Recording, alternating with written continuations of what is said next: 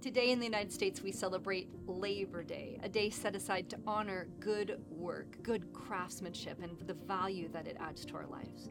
We see in Exodus 31 that God also values this too, and that God is the source of all good work. Bezalel, his verse in verse 3 says that God filled him with the Spirit of God, with wisdom and with understanding, with knowledge and with all kinds of skills to make artistic designs in gold and silver and bronze, to cut and set stones, to work in wood, and to engage in all kinds of crafts. Yes, that is the list of Bezalel's Spirit of God anointed work that he was called to do. Craftsmanship, wisdom from God to do this good work.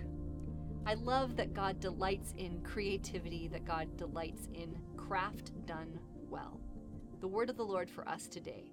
What your hand finds to do, do it as to the Lord, because God is the one who inspires, who gives you that strength and that good work that you are doing today.